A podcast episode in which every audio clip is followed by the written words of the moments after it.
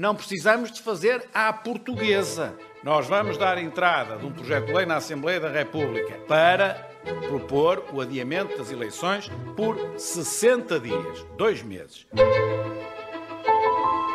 Viva! Está com o Expresso da Manhã. Eu sou o Paulo Baldaia. Nas presidenciais, quando se colocou a questão de um possível adiamento que obrigava uma revisão constitucional relâmpago, o debate chegou tarde demais e morreu cedo. Para as autárquicas, que deverão ser dentro de sete ou oito meses, se não houver adiamento, vamos muito a tempo de fazer o debate. Mas adiar a data de qualquer eleição é como dançar o tango. Só é possível a dois. Os dois do costume, PS e PSD, sem os quais não há maioria de dois terços, pelo menos por agora, não se entendem. O debate já começou e argumentos pró e contra é que não faltam. David Diniz, eh, diretor adjunto do Expresso, Daniel Oliveira, colunista do jornal, eh, uma dupla que se repete no Expresso da Manhã. Muito obrigado aos dois eh, por estarem presentes. Daniel, adiamento das autárquicas, sim ou não? E já sim, lá vamos depois sim. aos argumentos. David. Sim, definitivamente sim. Eu, eu, eu diria nem. Acho que é cedo para falar disso. Uh, então, vamos lá aos argumentos. Uh, passo por, começo por ti então, David. Porque é que achas que é cedo para discutir? Uh, as eleições são daqui a 7, 8 meses. Olha, eu parto em vantagem nesta discussão porque já ouvi o Daniel uh, a falar brevemente sobre o assunto, portanto conheço os argumentos. Acho os ponderosos, já lá vamos. Ele já lá irá. Uh, a mim parece-me que nós estamos a, a, pôr o carro à frente dos bois nesta conversa, porque uh, faltam ainda uh, sete, oito meses para, para as eleições autárquicas, para além de serem sete ou oito meses bastante imprevisíveis, um, ainda há coisas a resolver antes disso. ou seja, nós já votámos em pandemia, a participação foi bastante expressiva, muito mais expressiva do que aquilo que imaginámos. Um, e uh, não foi a pandemia que impediu as pessoas de votar, mas nós já sabemos que houve várias coisas que não correram bem, tendo em conta as circunstâncias especiais e já agora, tendo em conta que estamos no século XXI e não no século XIX. Uh, e eu diria que uh, era bom começarmos por perceber como é que podemos melhorar o voto antecipado ou o voto das pessoas que estão em casa porque uh, estando contaminadas ou em risco de estarem não podem sair no dia de voto para ir votar, uh, e também, por que não dizê-lo, uh, alargar o dia de voto a dois dias de voto, porque é, é perfeitamente possível votar e foi perfeitamente possível votar uma semana antes, portanto eu creio que nada impede de se votar também ao longo do fim de semana e não apenas no domingo como é tradição. Nós estamos em circunstâncias especiais e devíamos começar por aí uh, e depois eu acho que depois de resolver isso há ainda algum tempo para uh, podermos perceber se uh, a chegada das vacinas vem a tempo ou não, uh, se a organização eleitoral está preparada ou não, e então já lá vamos, um não, gastes, frente, não gastes os argumentos todos, David, desculpa interromper-te, para ouvirmos, porque são duas discussões, uma é sobre o adiamento, outra é sobre como melhorar a votação, já vamos a essa parte também, introduziste os dois temas e bem. Daniel, quais são as razões porque entendes que era bom adiar as eleições? Eleições, começar a discutir Sim, essa. Porque o principal problema para mim não é o dia das eleições. É, nós, de facto, não sabemos como é que estará a pandemia em setembro. Mas estamos a falar de eleições, aqui não há problemas constitucionais que se punham em relação à presidência da República, portanto, eu não fui a favor do adiamento das eleições para a presidência da República, porque acho que se deve ter em conta, deve-se ponderar vários fatores e criar um precedente eh, constitucional parecia-me que não, não valia a pena, neste caso essa questão não se põe, portanto a decisão é mais simples. Estamos a falar da, da criação de milhares de listas, com centenas de milhares de pessoas envolvidas. Estamos a falar da criação de listas independentes, nas últimas eleições foram mais de mil, que têm que recolher assinaturas, e é muito difícil recolher assinaturas eu sei, porque aconteceu nas presidenciais durante a pandemia, mas aí estamos a falar de poucas listas, não estamos a falar de milhares de listas, uh, porque esta campanha envolve, envolve uma proximidade que não envolve as eleições presidenciais, por e simplesmente porque o aparelho mediático, tirando Lisboa, Porto, mais algumas cidades, não acompanha as eleições da mesma maneira. Portanto, a proximidade, sobretudo para listas da oposição, é muitíssimo importante.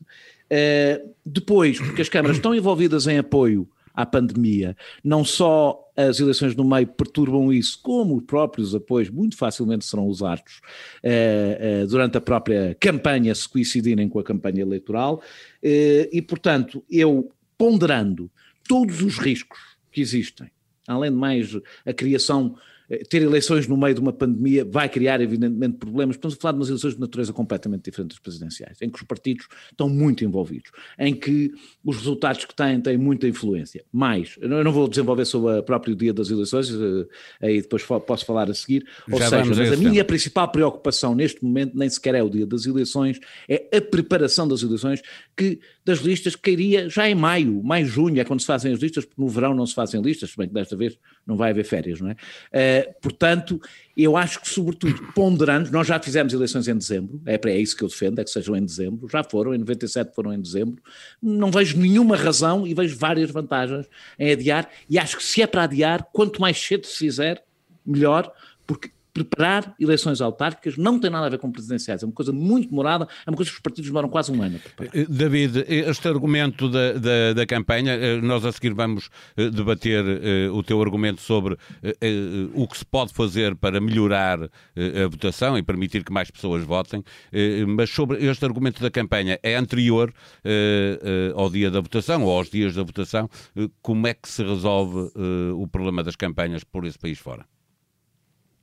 O, o, Daniel tem dois argumentos. Eu acho que o, o menos. Uh, eu acho que o das campanhas é o menos forte. Ou seja, uh, a campanha será, tão, será limitada porque estaremos em, em, pandemia, estamos a viver com o vírus e vamos viver com o vírus, seja a eleição uh, em, no final de setembro ou no início de dezembro. É, é, Há mais gente dizer, vacinada, não é? Uma, e, a Paulo, tal imunidade será uma diferença, será uma diferença de 5, 10% da população portuguesa, quer dizer, do, do mês para o outro. Não vai ser isso que vai fazer uma diferença enorme, até porque, em rigor, se estamos a falar com esta antecipação, nós temos que meter todos os variantes no, no, no ciclo de, de, informação. Tens que, tens que ponderar se, eh, se as novas variantes são perigosas ou não. Nós sabemos lá não, não, não, não fazemos mesmo ideia. Por isso é que eu digo que é, é um bocadinho cedo para discutir isso. Eu acho que o outro argumento do Daniel é mais ponderoso e, e, merece reflexão, o que eu acho é que não deve ser atirado para cima da, da, mesa isoladamente. Ou seja, eu percebo que demora a criar, a fazer listas, uh, que demora a envolver as populações, que demora a campanha, não é uma coisa de 15 dias, quer dizer, demora todo o envolvimento e aproximação de, de argumentação, é uma coisa que teoricamente se faz em cada município com uh, larga antecipação. O que me parece é que os partidos estão lá atrás. Os partidos não, tirando os, os que são instalados, os partidos da oposição ainda não mal prepararam. O PSD não tem candidatos para quase Câmara nenhuma. Eu estou a falar do maior partido da oposição. É suposto ser uh, o, o partido que mais empenhamento tem nestas eleições. E não se vê. Portanto, se eles ainda estão a discutir o, o, cabeça de lista, imagina como estão as outras listas. O meu, o meu ponto é esse: é dois meses de adiamento resolve um problema estrutural que é em preparação dos partidos e é o adiamento que vai resolver o problema a quem? A, a quem não se preparou. Eu honestamente acho que, eu percebendo o argumento do Daniel, acho que ele tem uh, bons motivos para ser ponderados. O, que eu estou a tentar explicar é que não acho que eles sejam tão simples ou lineares assim, porque se o argumento é assim vão ser mais prejudicados os, os, membros da oposição, eu diria que também é bom não dar um trunfo, um trunfo de secretaria a, a quem não preparou as coisas até agora. E, Outra deixa, coisa. Deixa-me é só introduzir aí um, um, uma coisa. É, é, é, mas eh, nós estamos a falar o interesse de quem? É dos eleitores ou é dos partidos? Porque há aqui a questão também de, com este adiamento, a necessidade de uma campanha, eh, eh, nós antigamente até chamávamos as campanhas sessões de esclarecimento, existiam exatamente para isso, para que as pessoas pudessem sem votar esclarecidamente. Mas, dizer, durante um período de confinamento, eu não quero acreditar que nós vamos passar todos os próximos meses em confinamento. Quer dizer, o que nós vivemos no, no, verão passado e em setembro passado não foi uma situação de confinamento. E nessa altura, se as coisas correrem como está previsto hoje, nós teremos 70% da população vacinada. Portanto, o argumento para adiar é exatamente qual?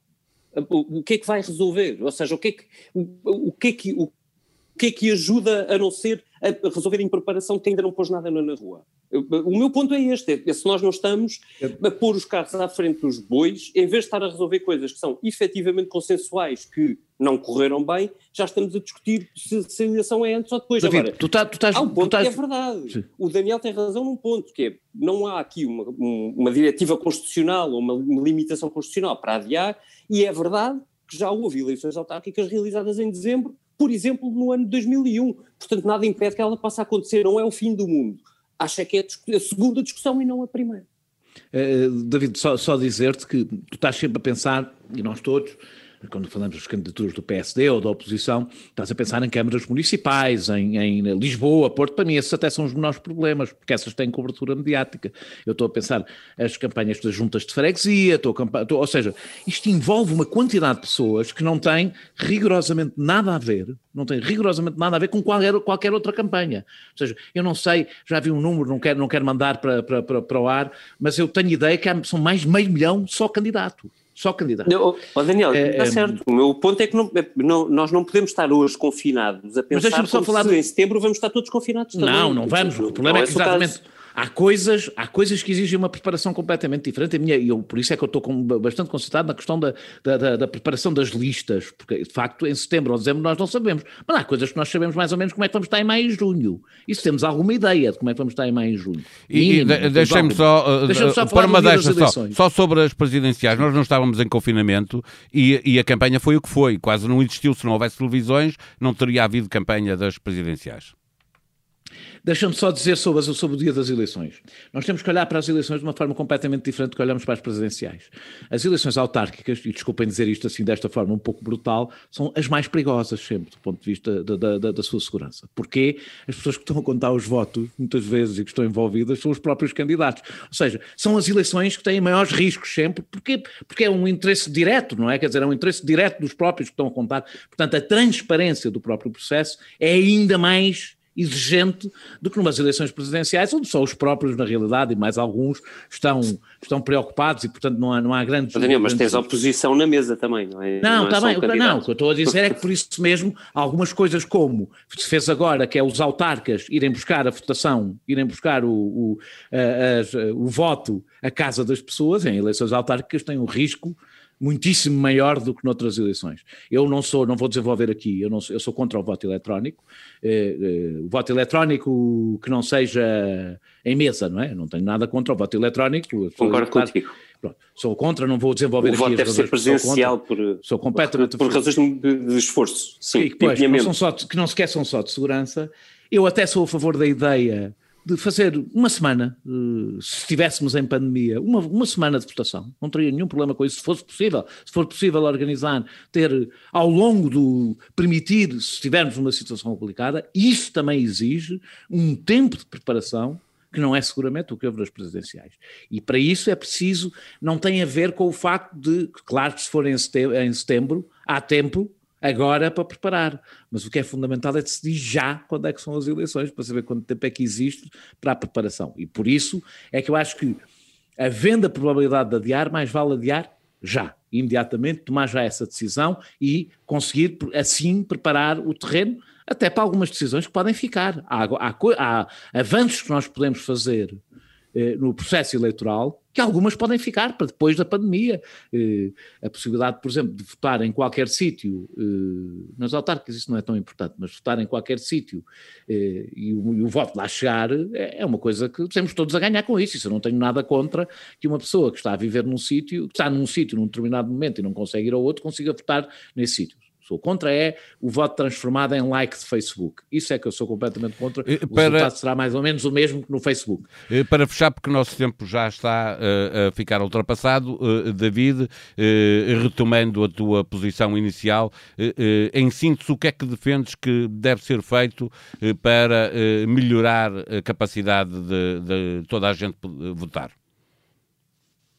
Estamos a falar de eleições locais uh, e, e, sendo elas locais, acho que elas são um bocadinho mais específicas do que tivemos nas, nas, nas presidenciais. Estamos de todo modo com experiência já. Uh, e, e, tendo isso em conta, eu diria que temos tempo para que o sistema de saúde uh, tenha alertas mais sincronizados ou mais em tempo real sobre uh, o número de pessoas que têm que ficar em casa, de maneira a preparar um sistema alternativo que permita votar não vou dizer toda a gente, seria irrealista, mas muito mais gente que esteja uh, obrigatoriamente em casa por causa da, da pandemia. Uh, ponto 1. Um. Ponto 2, sim, alargar os dias de voto e alargar também uh, mesas de voto, sobretudo nos dias de votação antecipada. Em síntese, eu acho que é isto, isto é o prioritário um, e, e, depois, um bocadinho mais à frente, então olhar para o resto, eu, eu diria que, só para retomar o argumento das listas do Daniel, que eu acho que é o mais forte, as listas têm que ser entregues até ao fim de agosto. E, e até ao fim de agosto ainda é uma eternidade. Uh, se houver dificuldades estruturais no caminho, daqui a dois ou três meses nós vamos saber. Daniel, para fechar, é, eu, eu, eu, sobre o próprio dia de votação, o método de votação, acho que, sobretudo, o poder votar durante mais tempo é uma coisa que a mim não me, não me, não me incomoda. Não, não gostava da ideia de generalizar a votação eh, ao longo de uma semana, porque eu sou o único português que sou a favor do dia de reflexão. Eh, acho que é uma coisa saudável da democracia portuguesa durante uma semana, durante um dia. Eh, as pessoas de facto, não, não, não ter as últimas, últimas notícias antes de votar, acho que é uma coisa que ajuda a alguma, alguma calma na, na, na votação e acho que nunca perdemos nada especial por isso. Agora, acho que facilitar a votação eh, para quem eh, não, não possa votar presencialmente, não o possa mesmo fazer, deve ser trabalhado. Agora, eu acho que vamos ter tantos problemas para resolver até agosto que adiar alguns não é boa ideia. E por isso mesmo é que eu acho que fechar este assunto seria bom, porque permitiria quem tem que tratar eh, desse processo dedicar-se a esse processo. E nós, eu acho que há muitas decisões, por exemplo, as presidenciais, se tivessem sido algumas coisas eh, eh refletidas a tempo, teriam corrido melhor. Eu não acho que tenham corrido mal, mas eh, teriam corrido melhor se tivéssemos tomado algumas decisões eh, eh, meses antes, e algumas até podiam ter sido tomadas. Eu, contra mim, falo, eu próprio não pensei nisso com meses de antecedência, nem, nem chamei a atenção. Estou agora a tentar redimir-me em relação às autárquicas e com alguma antecedência insistir que acho, acho que as decisões devem ser tomadas já.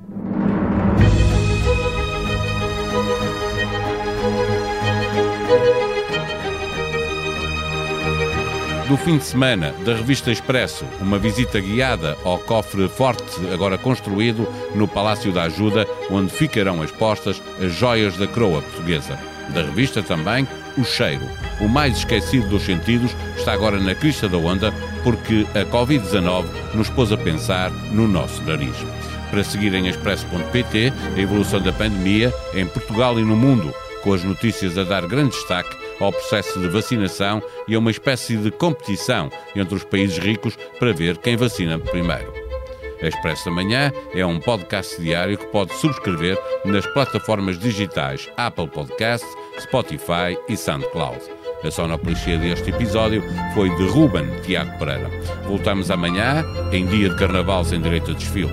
Tenham um bom dia.